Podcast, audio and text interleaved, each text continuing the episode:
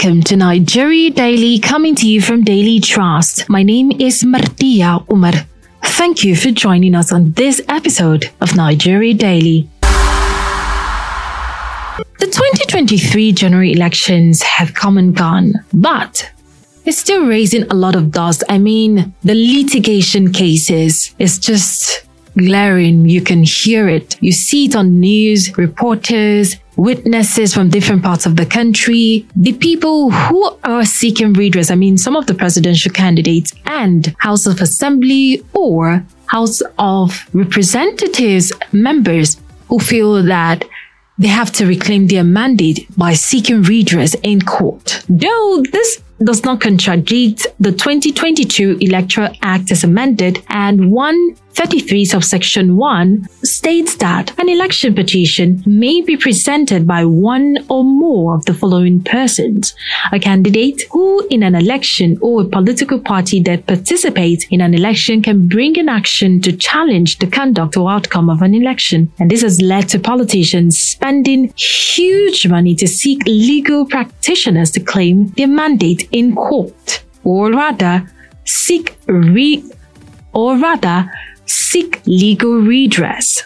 So now let's connect to Barrister Muchia Kinsoyo, legal practitioner in Abuja. He had a chat with my colleague Daniel Oluwole and he tells us more on election petition and money spent by these politicians for each electoral petition. Uh, so, so the, the thing is that there is no fixed figure uh, that um, a lawyer will take. Uh, generally speaking, when it comes to paying lawyers, uh, each lawyer, depending on his year of call, and depending on whether the lawyer is a senior advocate or not, will have uh, uh, a particular fee that will be paid. And these fees generally are negotiable. But what's uh, important is to note that uh, senior advocates are paid higher than those who are not senior advocates. So it depends on who the client is, it depends on the volume of work, it also depends on where the matter is being handled. So if you're talking of um, election petition for the president, for instance, you're sure it will run into several big million. If you're talking of the governorship uh, election tribunal, it will also run into uh, several millions. Can you tell us also, exact figure, possible? Maybe you're saying billions. Like, is it a no, I'm millions. Okay, millions. Yeah, it may even be. Yeah, it may even be in billions. it is. It is very possible, and there's nothing that is impossible. And that's why I say there is no fixed amount. It depends on negotiations. Okay. But let me give you an example. If you check the presidential election tribunal, for instance, you will find that there are team of lawyers. If you take, for instance, say the petitioner, you will find that the petitioner will have about 30 lawyers or more. And um, these are not just young lawyers. Majority of them are senior advocates.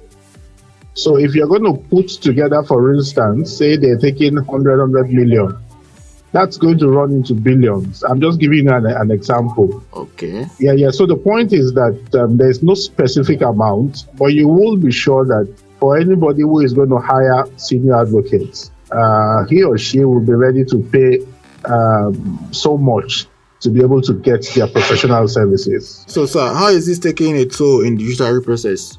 Um, so I do not think it's anything that has to do with um, the judiciary because uh, these lawyers we talked about are offering professional services. And um, their professional services are also highly priced anywhere in the world, not just in Nigeria. Even in other parts of the world, professional services are highly priced, and particularly even when it comes to professional services rendered by lawyers. So it has no effect whatsoever on the judicial process. Um, for those lawyers, that is what they do, and that is why where they earn their fees. And you know, when they also earn their fees, they also pay taxes. And some of these senior lawyers or senior advocates also have several employees under them that they also pay. So I do not think it has any effect on the judicial system. It has no effect whatsoever. because the monies they collect is specifically for their professional services. It doesn't go into the coffers of the judiciary or the pockets of the judicial officers. All right. So the money being collected for each petition is now being shared among the lawyers team for the petition, right? Yes, yes. Just the lawyer, the, the team of lawyers are the ones who receive the money from their clients. So whoever has briefed them is their clients, and that's where they get their professional fees from.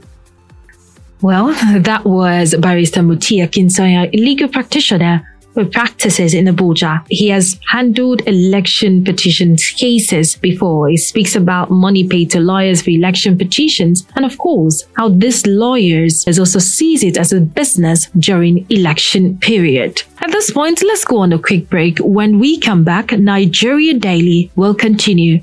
Don't go anywhere. Stay with us. It's enlightening. It's incisive. It's analytical. It's entertaining. It's educating. It's The Bearing, a podcast from Daily Trust addressing issues that have direct bearing in your life. Join us every week on www.dailytrust.com Follow us on Facebook at facebook.com forward slash daily trust, on Twitter at twitter.com forward slash daily trust, and on YouTube at youtube.com forward slash daily trust. To listen in, join us on Google Podcast, Apple Podcast, Spotify, and TuneIn Radio. Welcome back. This is Nigeria Daily coming to you from Daily Trust. So listen to this episode all over again because trust me, you've missed the first part. But if you have been with us, I would like to say thank you for sticking around. So if you want to listen to this episode from the top, you have to go to our website, which is www.dailytrust.com or buzzsprout.com. You can listen or download from Spotify, Google Podcasts, Apple Podcasts, and TuneIn Radio by searching for Nigeria Daily.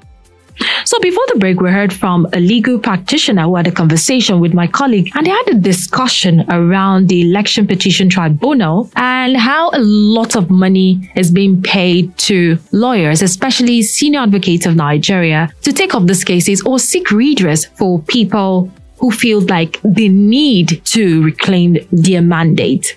Elections are very expensive, running into billions that could be put into making refineries work. Just imagine this money being used to build two primary schools in a lot of local government areas across state because according to the legal practitioners, millions and billions are involved. Now, how does this affect the political, economic, and social terrain in Nigeria when we talk about election and politics? Now let's listen to Professor Kamilu Sani Fage, who is a political science professor from Bayero University, Kano.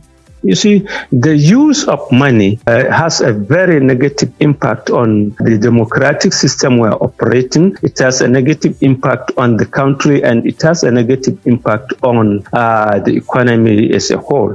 Um, use of money in one way disenfranchises uh, good and credible people from contesting election because they know they don't have the uh, money contest the election. So in a way, democracy becomes, you know, for the highest bidder. The money bags are the ones who will contest and are the ones who will control uh, the government. So in uh, that is one way. The other way is that um, even if somebody is good and he doesn't have the money, his only options are two either to remain an onlooker or to join politics and now have godfathers who will finance and bankroll him uh, for the election. Now, if he happens to win, so the end result is that he will not work for the people or for the country, rather he will work for his godfathers who bankroll him. So the system will now be accountable only to the rich instead of uh, uh, to the people. So in a way, when we have uh, this money politics, we end up having a democracy which instead of being the government of the people, for the people and by the people, it ends up being the government for the rich, by the rich and for the rich. So the ordinary people are disenfranchised in that uh, regard. Secondly, or sadly, uh, the use of money tends to bring uh, to breed violence and thuggery in politics. Because people now invest money so they will do whatever to make sure that they win the election. And uh, thirdly uh, it makes the government unaccountable uh, to the electorate, like I said earlier on, because those who invest their money, uh, if they win, what they will do is eventually is they will try to recuperate what uh, they invested in uh, in politics. So, and uh, finally, sadly, possibly, uh, the use of money is one of the reasons why our electoral competitions are not determined by in the ballot box. Rather, they are finally determined in courts because uh, people will make politics a do or die affair and they will go into uh, the process not with a clean mind to contest free and fair election, but each one goes in into the process with a view to winning it by hook or crook. So that is why even our politicians now have uh, a common saying that it is better for you to be taken to the court than for you to take, uh, uh, you know, to take uh, your opponent to court. In other words, do whatever you will do to win the election, whether free or fair, whether uh, whatever it is, you must try to win it at all costs. And that was the voice of Professor Kamilu Sani Fage of the Department of Political Science, Bayero University, Kano. Now the big question is, how does politicking dissuade other people who want to venture into politics? Professor Kamilu Sani Fage tells us more. The use of money, you know, disenfranchises a lot of people because uh, some who don't have the money to contest, they have to either be onlookers or to go to the extent of having godfathers. And uh, the others that uh, we have to say about uh, use of money is that the money that is being used, uh, sometimes, like I said, you end up, uh, the politicians end up in court, and there they will also hire senior uh, advocates in order to, uh, you know, uh, get their own interest. I mean, yeah, to get what they want. Now, at the end of it is that if somebody wins, he will be using the office, the public resources for his own defense. Now, at the end of it, uh, since the politician knew very well that what determines final court uh, outcome is not the substance of the uh, litigation, but rather the technicalities of how the process has been uh, taken to court. So you see somebody on seat using public resources, and uh, whatever be the outcome of the litigation, he will go scotch free. If he loses, nobody will now say the whole resources that you use, which could have been used for public uh, for developmental purposes, you have to repay them he will go, you know, without uh, repaying all that he used. If, on the other hand, he happens to uh, win in the court, then he will continue all the resources that uh, he has spent uh, you know, uh, they had been sunk into uh, his own defense and uh, they had been diverted from uh, public use to his own private uh, and personal use. And that was the voice of Professor Kamilu Sani Fage of the Department of Political Science, Bayero University, Kano. God bless Nigeria. And with that, we have come to the end of this episode of Nigeria Daily. To all the people who contributed to this episode of The Daily, we want to say thank you. Nigeria Daily is open to sponsorship and advert placement. It is a daily trust production that can be downloaded or listen to on our Daily Trust website, which is www.dailytrust.com and buzzsprout.com. You can listen to us on NAS FM 89.9 in Yola, NAS FM 105.5 Mubi, Unity FM 93.3 Jos, Sawaba Radio 104.9 Hadejia, and Badeggi Radio 90.1 Minna, Niger State. You can search for Nigeria Daily on Apple Podcast, Google Podcast, Spotify, and TuneIn Radio. If you have questions or comment, let us know on our social media handles on Twitter and Instagram at Daily underscore Trust. On Facebook, you can find us at Daily Trust. Thank you so much for listening to this episode. Have a pleasant day.